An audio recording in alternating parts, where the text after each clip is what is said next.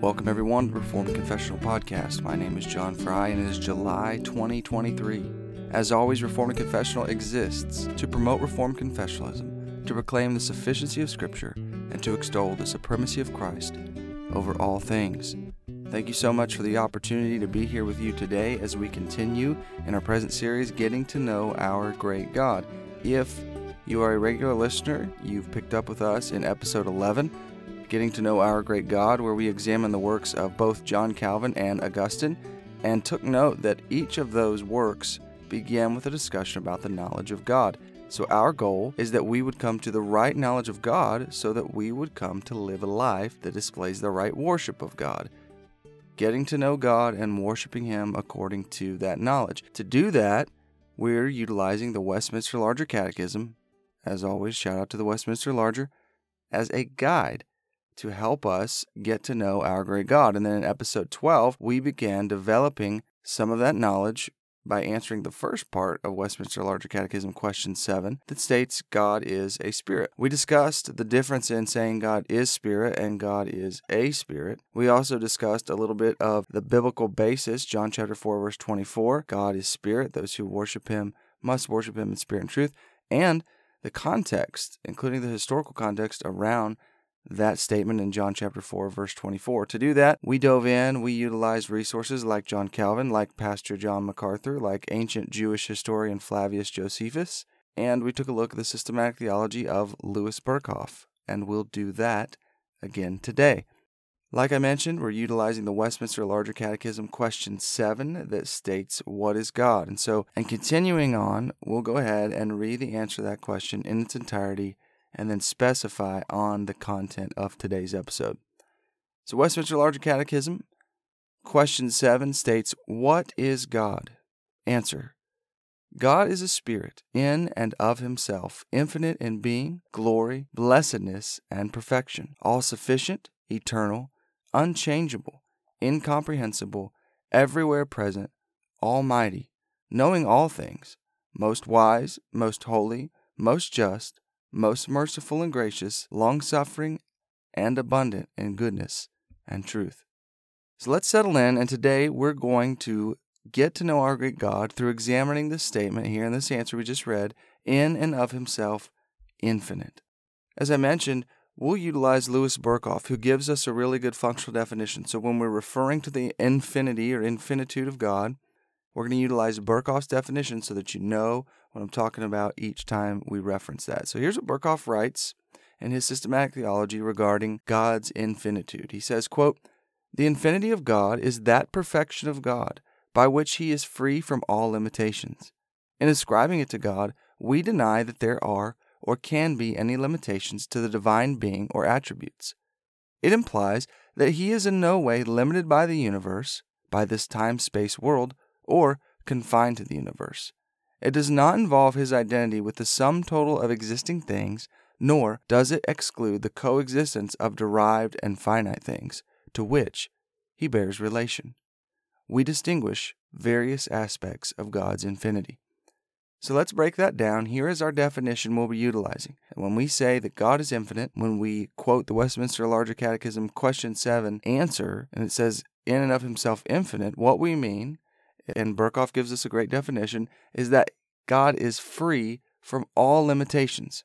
He's free from all limitations. Portion of Berkhof's Systeo that I just read to you, I want to just break that down and ensure that we grasp what was said there before we move on and look at the biblical basis for Berkhof's statements. He says, in ascribing it to God, the fact that he cannot be limited, he's free from all limitations, we deny that there are or can be any limitations to the divine being or attributes which is very interesting because as we live our lives daily, everything has limits on it, whether it be money, the length of the road, the time left on the alarm clock when we're asleep, the dimensions of the bed that we lay in.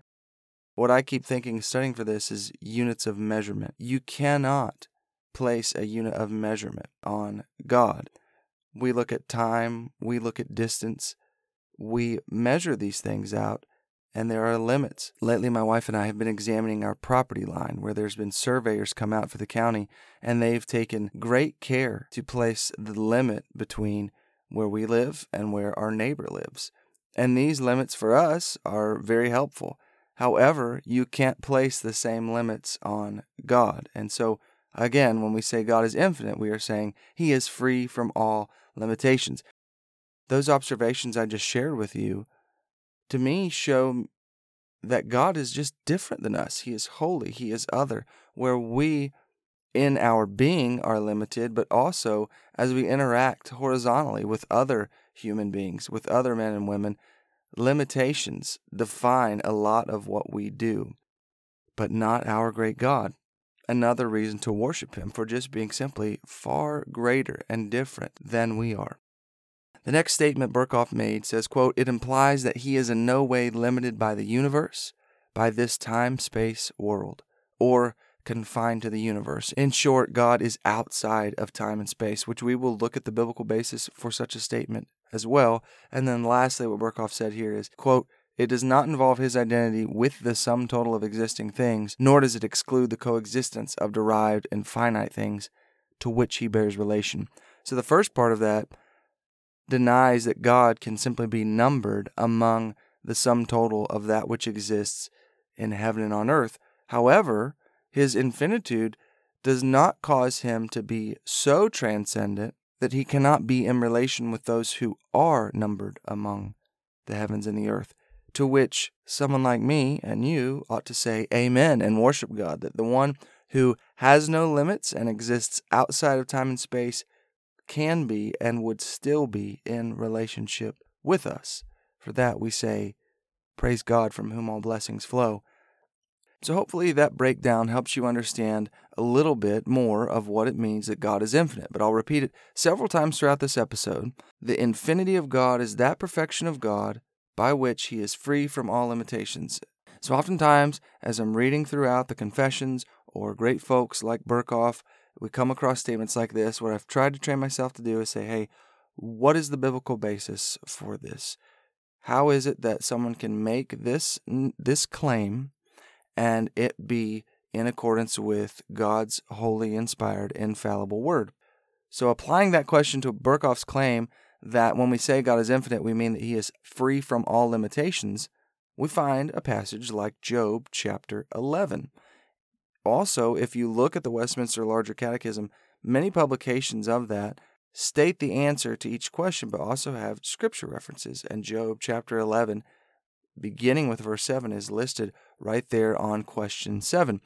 What we're going to do for the rest of the episode today, now that we have a good definition from Berkhof and a better feel for what it means that God is infinite or that he is free from all limitations, we're going to examine the biblical basis through the lens of Job and specifically his friend Zophar.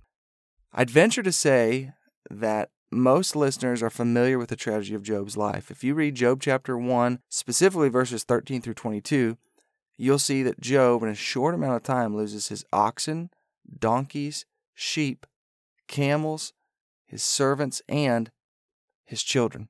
And then after this, following Job's losses, he suffers in his body. And if all of this is not enough, his wife approaches him and in Job chapter 2 verse 9 says, quote, "Do you still hold fast to your integrity? Curse God and die." And you've got to respect Job's response. He says, quote, "You speak as one of the foolish women would speak. Shall we receive good from God and shall we not receive evil?" That part of the story I'm convinced most folks are familiar with. And Job, we know, is quoted within those first couple chapters saying, the Lord gives, the Lord takes away. Blessed be the name of the Lord. Now, following chapter 2, I don't know what folks' level of familiarity is with this. However, we'll summarize maybe chapters 3 through 10 and then read a portion of chapter 11 together. Following Job's tragedy, his three friends, Eliphaz, Bildad, and Zophar, share a dialogue with Job regarding his suffering. Now, from chapters 3 through 10, it basically goes like this Job talks, Eliphaz talks. Job replies to Eliphaz, then Bildad talks to Job. Job replies again to Bildad. Basically, what's going on is Job is maintaining his innocence, where his friends are telling him, look, tragedy happens to those who have sinned. Or another way to say this is that innocent folks, they prosper. Bildad even goes as far as to ask Job to repent. But then finally, after Eliphaz and Bildad get their turn to tell Job such things, Zophar gets his turn. And Zophar's first words to Job are recorded in Job chapter 11. So I'm going to read to you Job chapter 11, verses 1 through 9.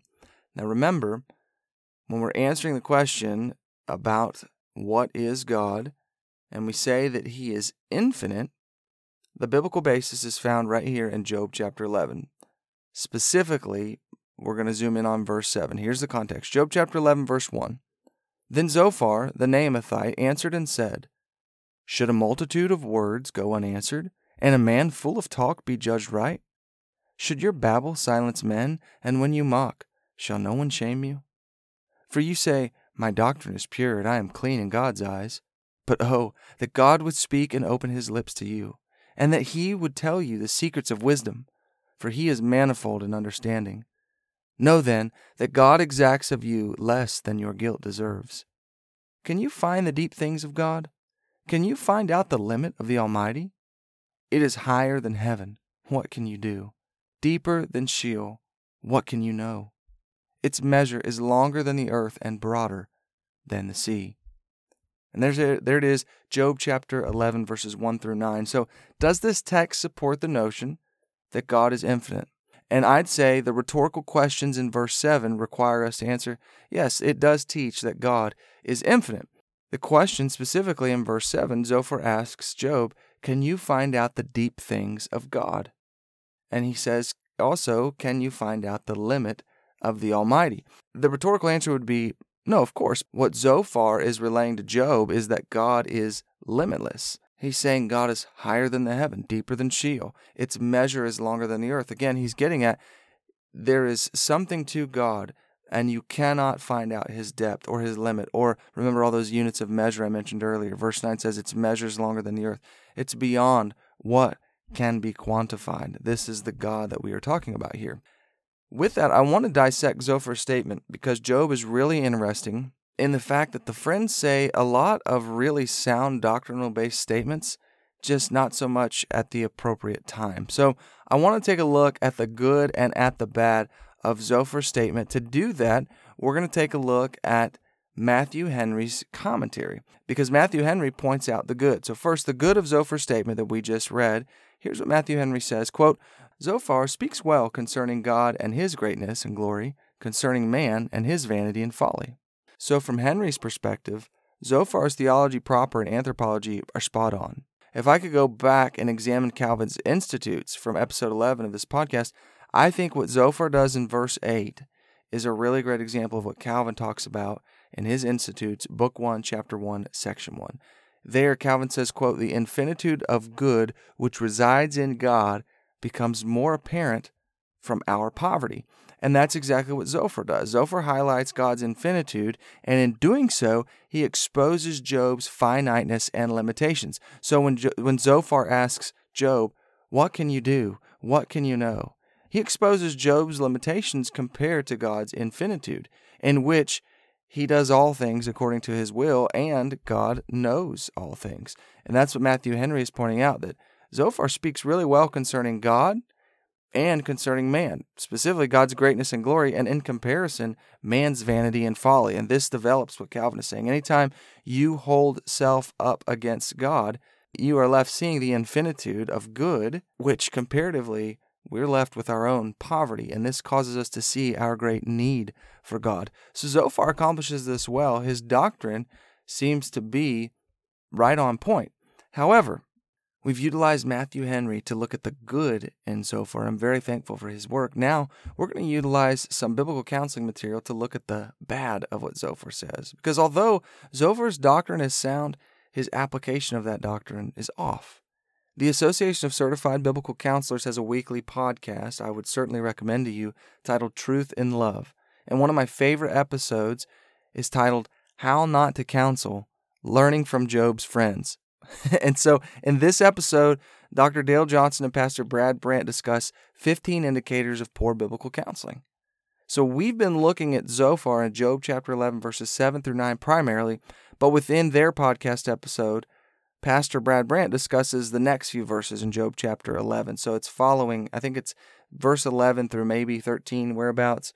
But regarding Zophar's counsel overall to Job, he says, quote, That's wonderful counsel for someone who is in belligerent sin.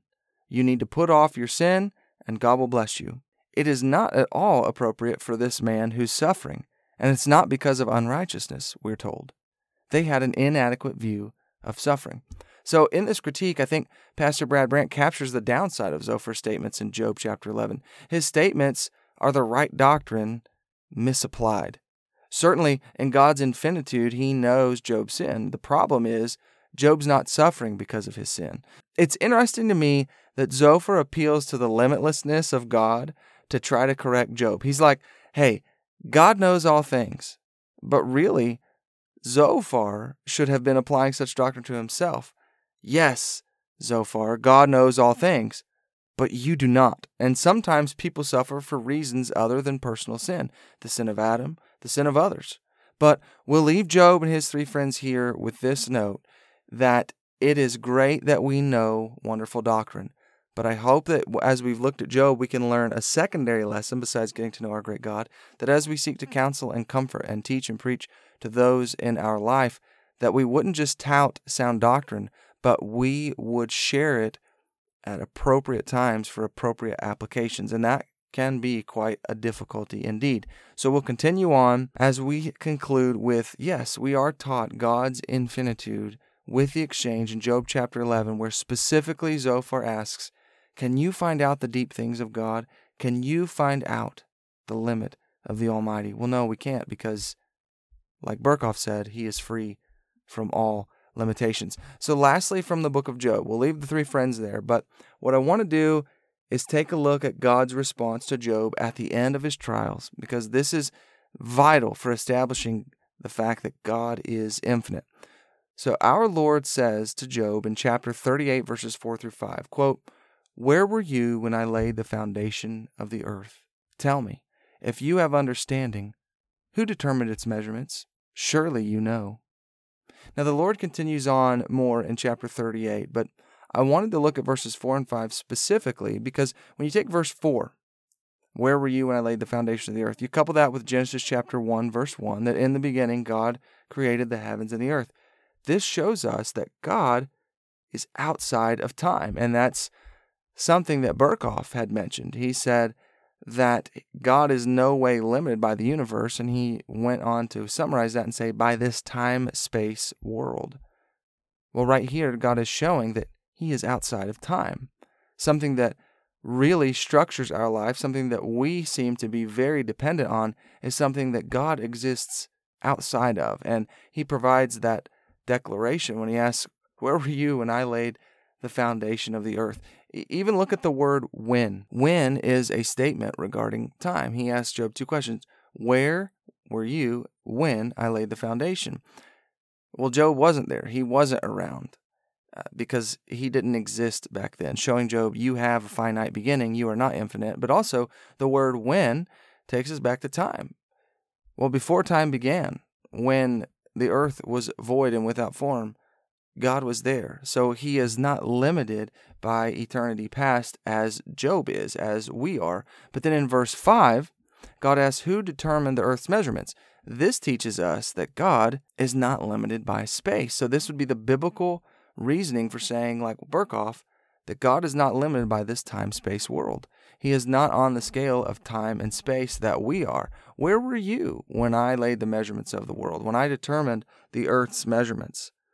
Well, if you are the carpenter, if you are the builder, and you have the tape measure, and you're fighting through the sawdust, and you set your miter saw to the side, and you're taking your pencil and making marks, you are establishing that you are outside of that which you are measuring. You are not subject. Say that you frame your work together you finish it, you drill it, you've got it ready to go. You exist outside of that which you created the measurements for. And that is a very small way that my mind tries to grasp that God is external and outside and beyond and not limited to that which he measures, that which he creates. So, Job chapter 38, verses 4 and 5, from the very mouth of Yahweh, there's an anthropomorphism for you we see that he is outside of time and he is outside of space. Last, I want to share this with you. Have you ever tried to meditate on how long forever is? Have you ever done that mental experiment thing of thinking, you know, when I die, I'll go, I will go to heaven, I will live forever and ever and ever and ever. And in doing that, it's really removing the limit of time that we are so accustomed to. Have you ever thought about that? And and maybe you don't know what I'm talking about, but when I do this mental exercise, I quickly become overwhelmed in my spirit with the inability to grasp that it just keeps going. I'm so accustomed to placing a limit on time that the thought of eternity never ending, it's elusive to me in a way. It makes me shudder. And similar thoughts come over me when I do the mental experiment of, you know, thinking of overcoming Earth's atmosphere and traveling through the heavens. Just if I went straight up and got to the expanse and the darkness of the night and the stars, the vastness of the universe, there I am going off in space. And all I want to do when I think about that is put my feet back on the soil of the earth. These two types of things, I don't know, some of you may be listening like, I've never done that. I don't know what you're talking about, John. But for me, when I do these two things, they bring quickly to me in a way that's difficult to describe my finiteness, that I am bound by time to the point that my mind shudders and quakes because I can't grasp forever and ever and ever and ever. I can't grasp that eternity. I can't really understand that our spirit and then when we receive a new body will live forever. I can't grasp that. It kind of makes me do almost like a whole body chill and snap out of it. I can't comprehend that.